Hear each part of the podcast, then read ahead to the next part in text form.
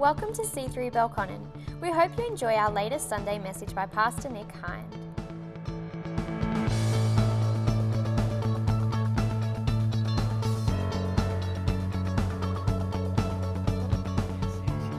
It's just, uh, this is in my spirit today because I know in so many ways, so many people this year have started almost in a climate of fear and uncertainty. And said to several people and several times across today, and even in this past week, that the, the enemy loves to piggyback on those kind of circumstances, distract you. And, and ultimately, what fear is, it's an amplifier. Fear amplifies and magnifies uh, things that are doable, that we can deal with, that, that it, it changes the perspective. It's like warps the way things are. And causes us to believe less than God's best. Fear creates strongholds in our world. And, and my question to each and every person in this place today is where is it that you need to take ground in 2020? There might be some things that you've retreated from. There might be some things that you've been sitting on the edge of, believing that God had more for you, but, there, but for whatever reason, you've, you've been holding back. Maybe it's because of fear or disappointment, the experiences of the past. But actually, God is calling you forwards today. And, you know, I, have got this, this message has been building in me since about November last year when I sat in a, in a small uh, meeting room down in Melbourne with our Victorian pastors and our, our national directors, and, and totally different to what was being spoken about at the time. God just told me that the 2020 was a year of taking ground. For us as a church, I believe in so many ways taking ground physically, taking ground in our community, taking ground in all sorts of different ways, and for you as well. The last thing I want to see is you come in thinking, oh, maybe 2020 is about survival. Maybe 2020, because of the way this year has begun for so many people, is just about making it through. Maybe it's about just a few percent on top of whatever last year was. But I really believe that you and I are called to take ground for the kingdom of God. And that might be in your world personally, it might be in your family life, it might be seeing relationships restored. What that means is that there is a bold step of faith for you to take. And it's moments like this that are an opportunity to call that out. And there's a, a, a, message in my spirit that has been building and burning, and I'm excited to deliver for you today, to us as a church, but also for you individually. And, in a lot of ways, it's about picking up the, the, the grand narrative of what God is and has been doing through his people throughout all of history and it's taking them out of places of limitation and bondage and into freedom. Now, so often, God does miracles in our world to bring us out of something. But then there's a call and a responsibility on us to step into what God has called us into. You know, if we pick up the, the way this story plays out in the Old Testament, we find God's people early on in this place called Egypt in slavery and they'd gotten so used to it, they, they could see nothing but that. And God sends the great deliverer Moses to bring them out of Egypt. In the, in the Hebrew language, Egypt meant place of limitation or bondage. And it took miraculous breakthrough by God to get them out of that place. The problem was, although they got out of Egypt, it took a long time to get Egypt out of them. They'd gotten so used to a small way of thinking and seeing that God had to do a work in them to get them out of that. And, and until that happens, they couldn't get into the promised land. It was supposed to be a short journey. It actually took a generation because so much had to be done in God's people. I want to take you on a little journey. We're going to look at uh, the taking of the promised land in the book of Joshua for a few moments here together and then finish in worship again. Thank you, team. You've done such a great job. Uh, you guys grab your seats for a few moments. Uh, you can join them Thursday night, first kind of big uh, music rehearsal and gathering. It's like a big connect group and rehearsal and fun time and hang out on Thursday night, 7 p.m. Uh, if, if you've got a musical bone in your body, if you're passionate about, about worshiping God, then you've got to get along. I know these guys make it look like uh, there's no need. They do such a great job, but always keen to see more people step into your gifting. So if that's something God's got on you for 2020, get along, 7 p.m. Thursday night. Sound, yeah, production, everything.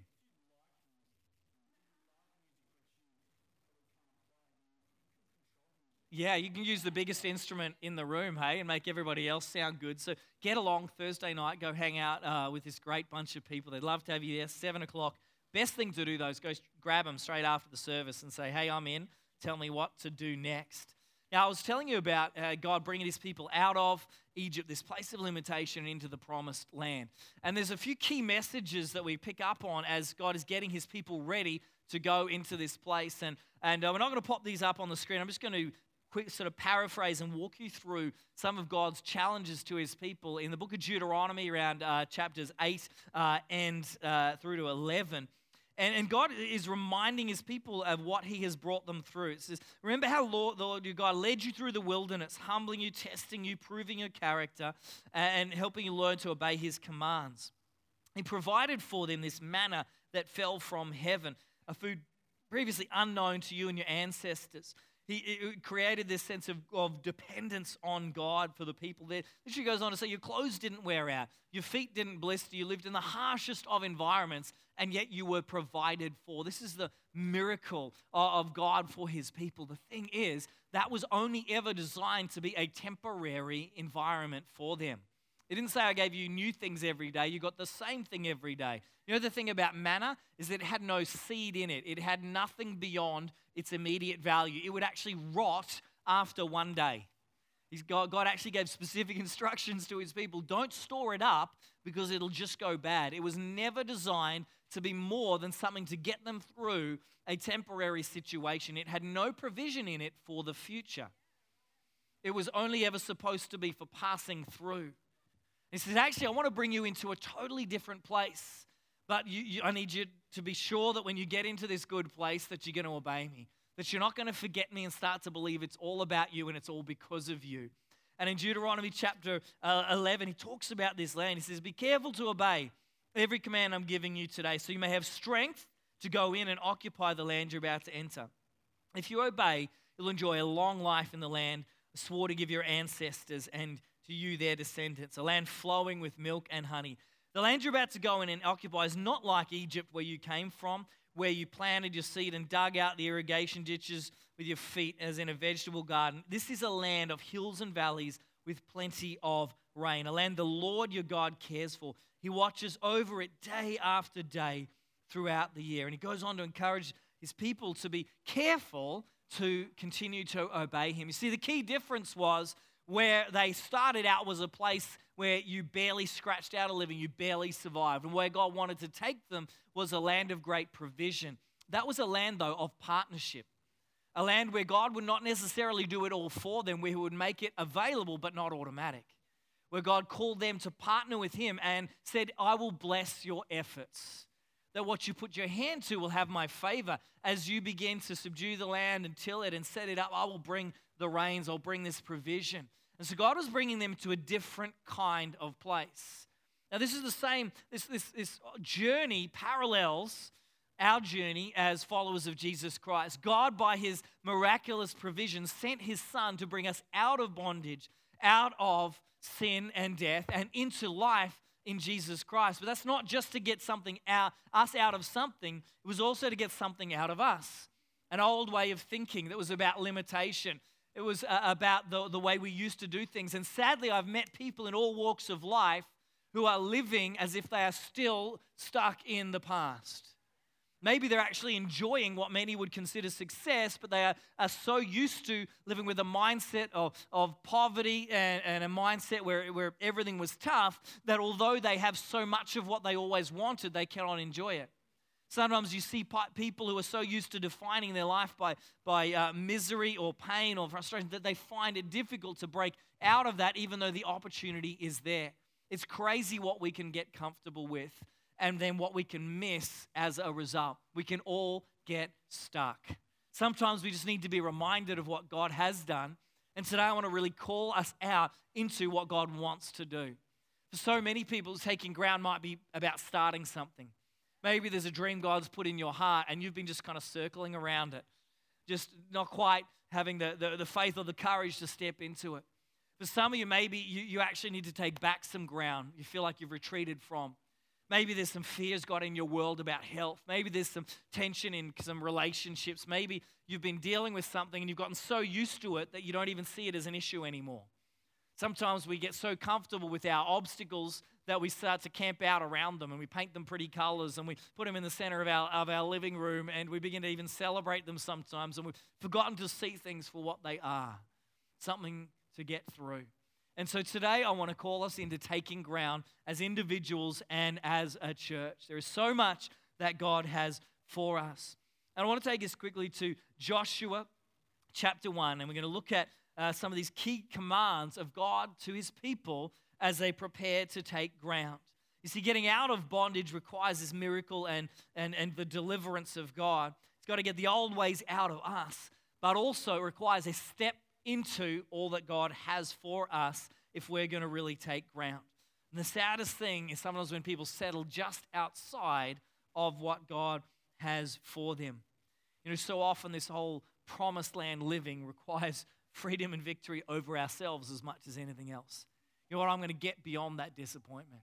I'm going to move on from that where I feel frustrated and lacking. I'm going to get through and into all that God is calling me into. So we pick it up in Joshua chapter 1 and from verse 2. And how about this for a pep talk from God to Joshua?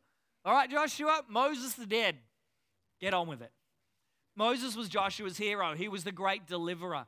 These were big shoes to fill, and Joshua had been his servant. He'd followed Moses and, obeyed him and learnt from him. But this was still a massive call for God to say, Hey, Joshua, I want you to do not only what Moses did, but what he couldn't do and start to lead the people into the promised land. And there's, a, there's an incredible challenge in, in amongst all of these promises.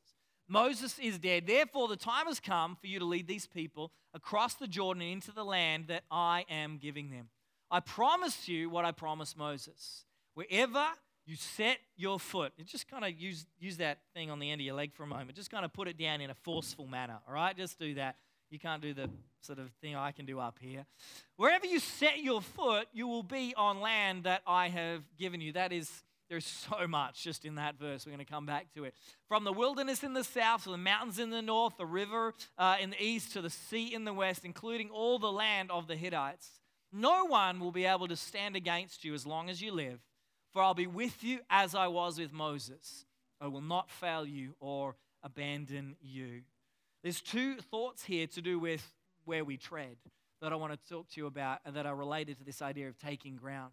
And the first challenge there uh, and encouragement is that wherever you set your foot, so it's actually going to take some movement from us. Wherever we put our foot will be on ground that God has given to us. But alongside that uh, comes a, a, little bit of a challenge, and it's easy to miss if you just kind of read through these verses fairly quickly. And before I just sort of unpack that a little bit further, I want to take you to some other great ancient wisdom literature uh, that some of you may be familiar with. Some of you have internalized this, and, and I'm going to refresh it for you, and it's going to become a mantra for the year ahead for you. And we'll just throw up the, this image on the screen of this incredible book that uh, we all should be uh, really familiar with. Uh, and uh, it, it, should be on your bookshelf, you know, ahead of all the business books and everything else. Uh, and if you're not familiar with it, it's called We're Going on a Bear Hunt. Anyone read this book? Anyone familiar with it? Just, uh, just a few of you. If you've had children in maybe the last 20 years, you've probably come across this one. We're going on a bear hunt. It's a story of a bunch of brave adventurers who go out doing what kids do and going chasing bears. Uh, and as they go out uh, on, on this journey, they face some obstacles and there's some things that they have to overcome. Okay? And what happens is they face all sorts of difficult obstacles like long grass and the deep dark woods and the uh, snowstorm, right? I'm trying to remember them all. And there's definitely the squelchy, welchy mud. That's one of the worst ones of all, right? And they're, they're, they're beautifully described, all of these obstacles. Okay, and uh, you know, sometimes we get really good at that, describing the obstacles. I've got this problem, and I can tell you all about it, and I can even post about it on Instagram. Uh, and, and, I can tell your friends about it if they want to listen as well, uh, until we become experts at describing the problems and the challenges in our world. These kids have a little bit of advice for you and I today, and it is in this refrain that echoes through this book. As they face each obstacle, it goes like this. And you join me if you know it. We can't go over it, we can't go under it. Oh no, we're going to have to go through it. Can't go over it, you can't go under it. I'd add, you can't go around it. We're going to have to go through it. And if we pick it up there in, in, in those passage in Joshua chapter uh, 1, verse 5, there's this incredible key there for us. It says that no one will be able to stand their ground against you. Uh, I'm going to borrow Mike Kabamban again. He helped me out in the first service. Can you just come and join me for a moment, Mike? This is the picture setting up. While Mike comes and joins me, who knows the difference between chess and checkers? Besides so much of the other stuff. Checkers, right? You jump over something to, to take it. Chess, you have to dislodge something from a space that it occupies, right, to make your move. And so, this is what God is saying to his people and to Joshua, leading them in this moment. He says that I'm going to be with you wherever you go. Wherever you set your foot, you'll be on ground that I've given you. But he's not talking to them as they look out over an empty, uninhabited land. He actually says, No one will be able to stand their ground against you. So, here's the ground I want to take, but there's a big bad Mike in the way.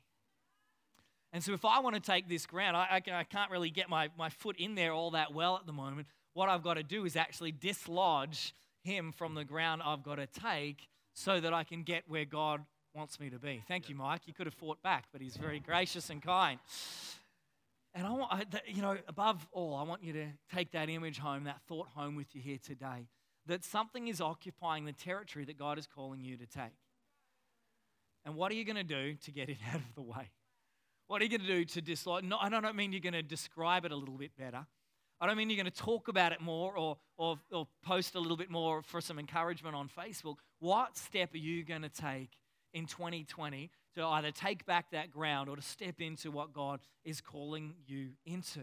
Because there's something occupying the space that God has called you into. Sometimes it's actually the thoughts that we've got and the, the attitudes maybe that have crept up on the inside of us. Maybe it's fear that we've got to deal with before we can take ground. Maybe we've got to overcome the disappointments of the past. Maybe you've been given a diagnosis or a declaration over your world that, that actually is at odds with God's best for you. And you've got to go to town and go to work on, on shifting that way of thinking. Maybe you're going to pray and fast about that, what seems like an impossible situation, and God is going to bring some breakthrough. Maybe you've gotten so used to accepting something less than God's best for you that you've stopped even believing that it's possible. And maybe that's what the Holy Spirit's going to show you here today before we finish up.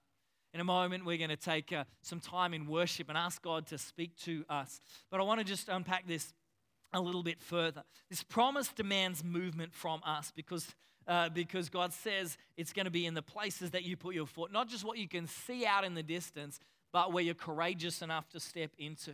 This, this is going to be a fight on because the land is currently occupied. And your and my goal is not just to be able to talk about it, describe it, and, and bring others into our pain and uncertainty, but actually to get about doing something about it ourselves. Everywhere your foot treads is land I have given to you. If you're a follower of Jesus, that's a reminder that Jesus has won the ultimate victory. But we have to walk in it. Romans chapter 8, if we pick up verse 31 and verse 32, tells us this incredible promise of God. But what, what are we going to say about these things, these wonderful things that are God's promises? If God is for us, who can ever be against us? Is anything impossible for God? Since he did not spare even his own son, but gave him up for us as well, won't he also give us everything else? Jesus has won your victory, but you've got to walk in it. He has won your healing. He has won your freedom. He has won your forgiveness. But the call is on you to step into all that He has done. Verse, uh, I think we pick it up again in verse uh, 37 through to 39 is this incredible refrain at the end of this amazing passage.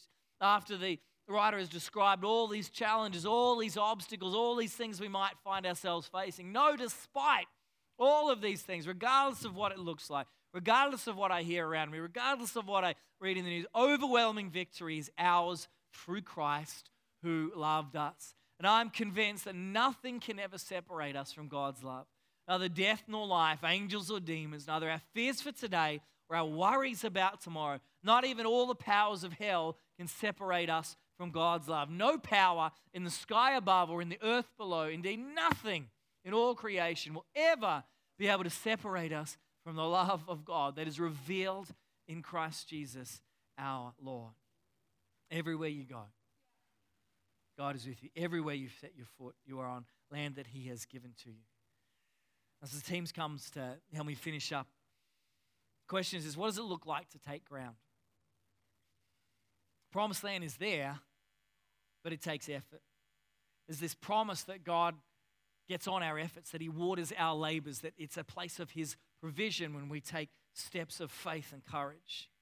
Maybe sometimes we've got to dislodge some things, old ways of thinking, old habits, fears, insecurities. It's going to take courage and determination to move forwards. But you know what's so incredible is I love David's attitude as he faces Goliath. He faces up to this giant that an entire army had run away from, this insurmountable obstacle. Everybody else had gone out, taken a look, measured him up, figured him out. They were keen to describe to David how terrifying and impossible this task was. And David just sort of wanders out, takes one look at him, and then he reminds himself of what God has already done. He says, I've taken down a lion, I've taken out a bear. I'm not worried about you. What has God already done in your world that can give you courage for the future? You might be sitting on the edge of what God wants to call you into. And what you need to do is be reminded of what God has already done. Be reminded that there's nowhere you can go, God is not for you. Where Jesus, the Jesus' of victory doesn't touch. There's no work situation, there's no relational challenge, there's no health issue, there's no financial pressure, there is no addiction to break, there is no ground to be retaken that doesn't fall under the complete authority and victory of Jesus Christ.